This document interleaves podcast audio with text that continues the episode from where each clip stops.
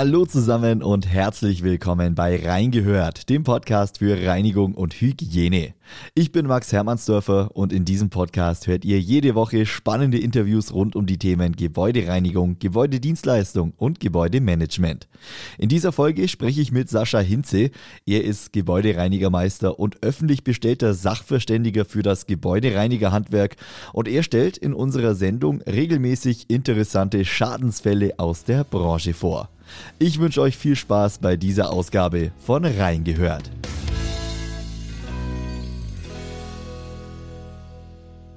Hallo Sascha.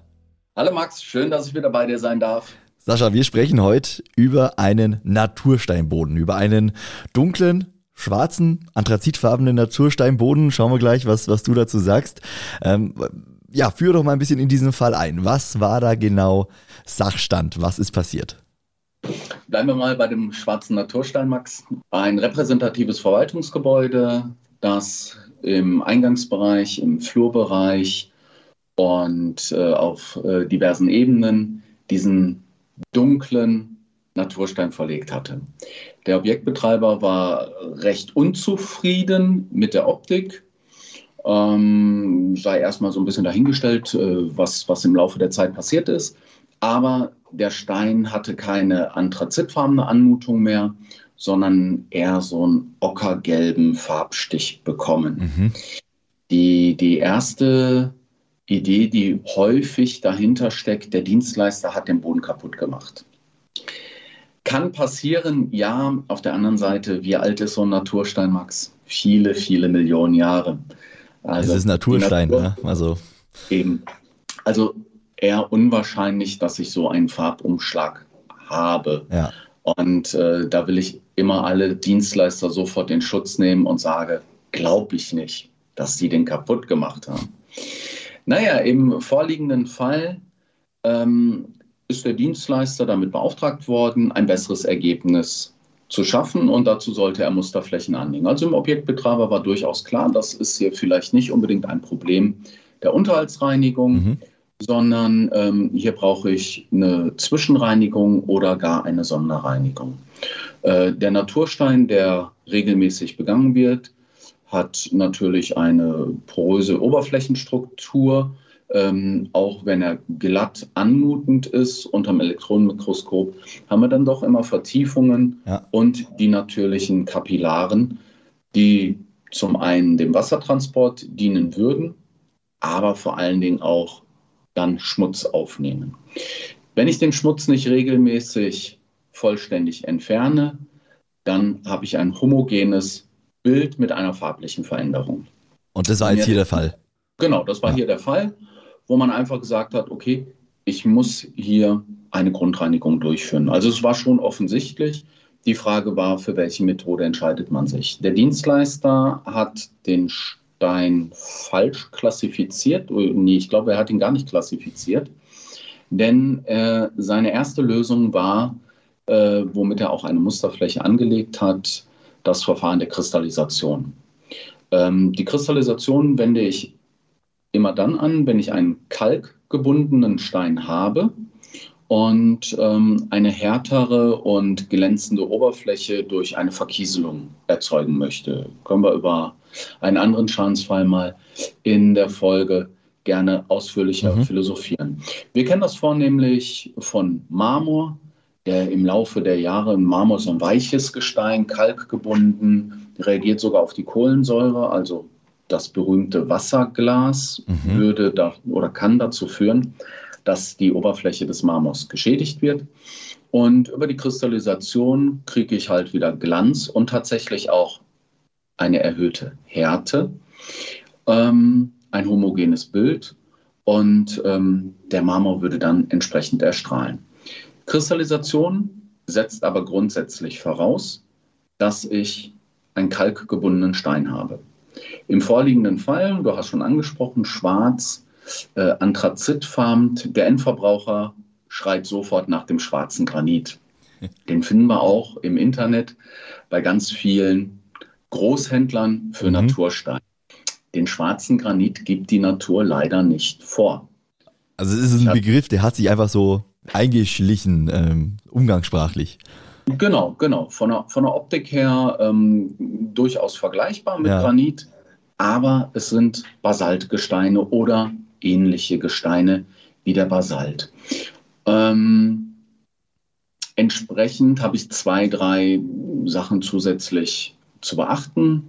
Ähm, hier in dem vorliegenden Schadensfall war es ein chinesischer Basalt und ähm, der reagiert blitzartig auf die Phosphorsäure. Also mit dem kann ich fast alles machen, nur Phosphorsäure mag er nicht. Mhm.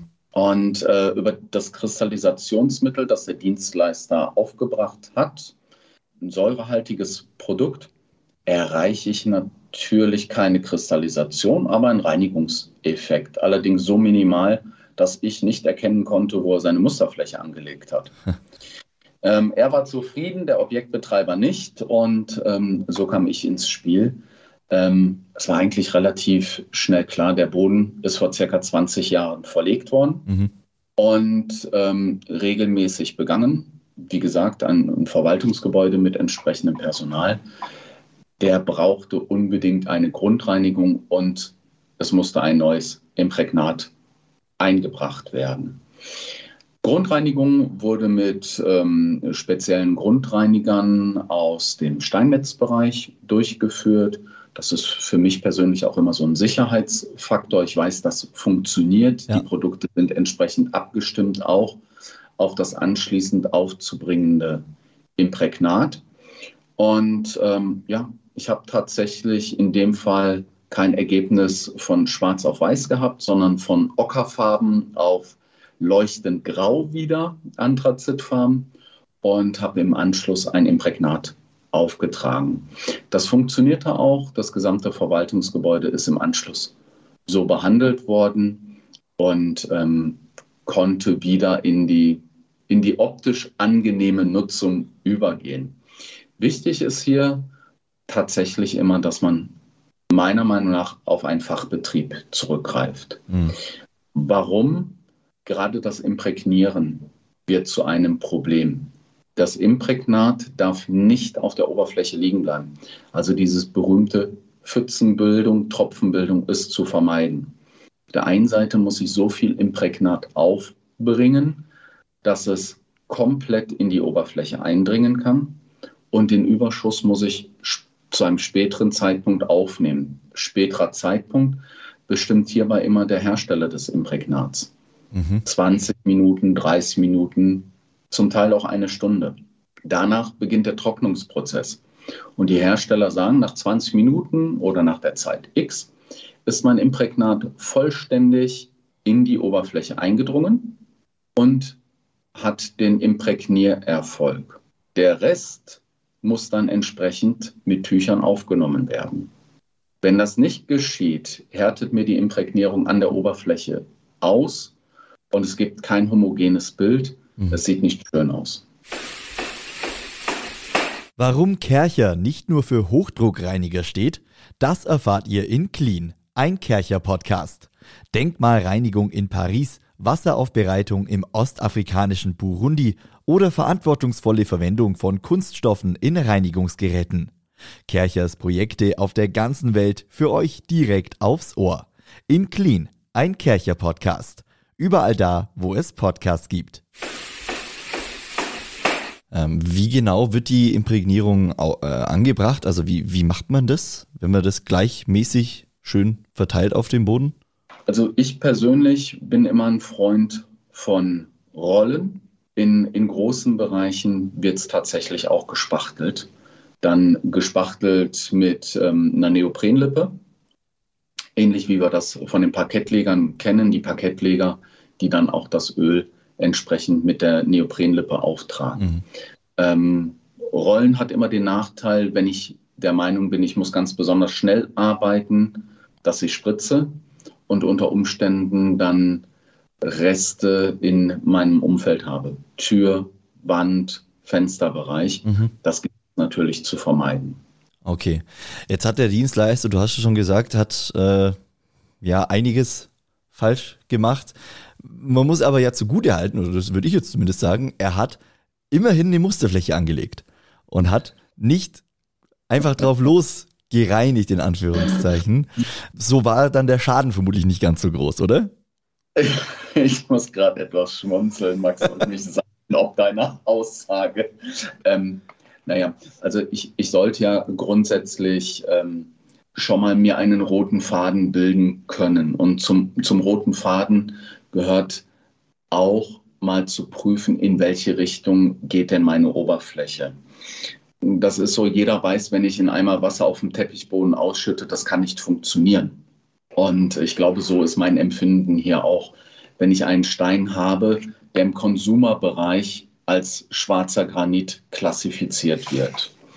Bleiben wir einfach mal bei diesem ganz bösen Wort. Dann weiß jeder sofort, ein Granit, den kann ich nicht kristallisieren.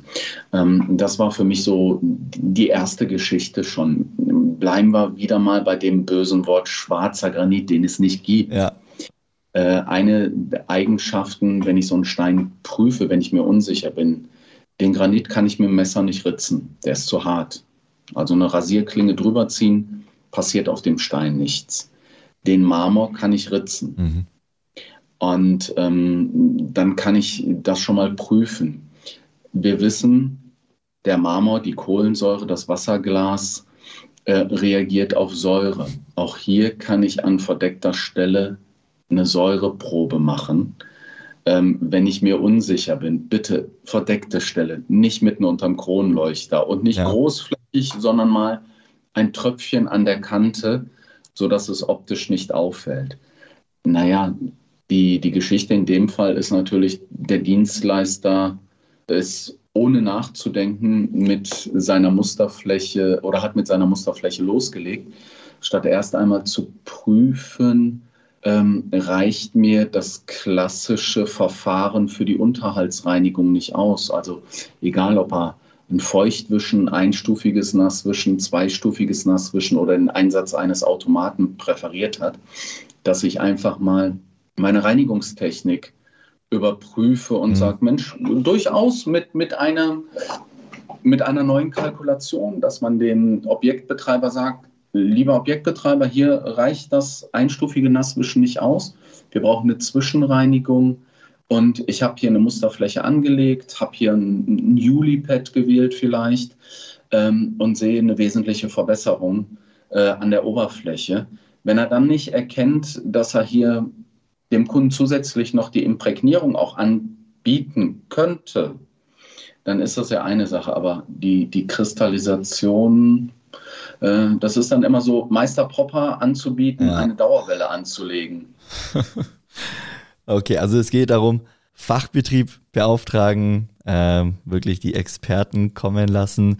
Ich denke, das ist ein Tipp, den man auch zum Abschluss mitgeben kann und das hast du ganz am Anfang gesagt. Erstmal klassifizieren. Welchen Boden habe ich denn überhaupt? Und vielleicht nicht nur, lass mich anders aufzäumen, nicht nur einen Fachbetrieb konsultieren, sondern vielleicht auch die Dienstleister, die gute Arbeit abliefern, aber kein Fachbetrieb sind. Aha. Einfach mal nachschauen. Der BIV bietet an für diejenigen, die ganz viel Fachkenntnisse haben schon, da über diverse Kurse einen Abschluss nachzuholen, so dass auch der noch nicht Fachbetrieb zu einem Fachbetrieb werden kann. Und somit hat man den richtigen Ansprechpartner, Max. Ja, Wunderbar, richtigen Ansprechpartner für alle Fälle. Äh, so wollen wir es haben in der Gebäudereinigung. Sascha, vielen lieben Dank dir für diesen Schadensfall. Wir hören uns dann beim nächsten Mal wieder mit einem neuen Schadensfall. Bin gespannt, über was wir dann sprechen. Ich wünsche dir alles Gute und bis zum nächsten Mal. Bis zum nächsten Mal, Max. Schön, dass ich bei dir sein durfte. Tschüss. Vielen Dank dir. Ciao.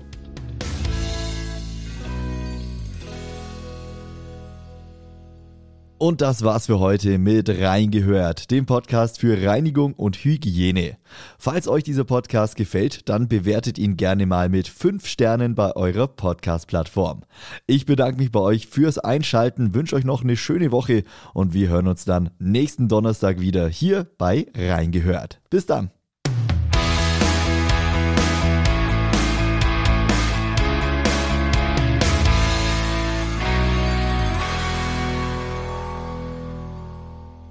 Dieser Podcast ist eine Produktion der Handwerker Radio GmbH. Weitere Informationen und unseren Livestream findet ihr unter www.handwerker-radio.de.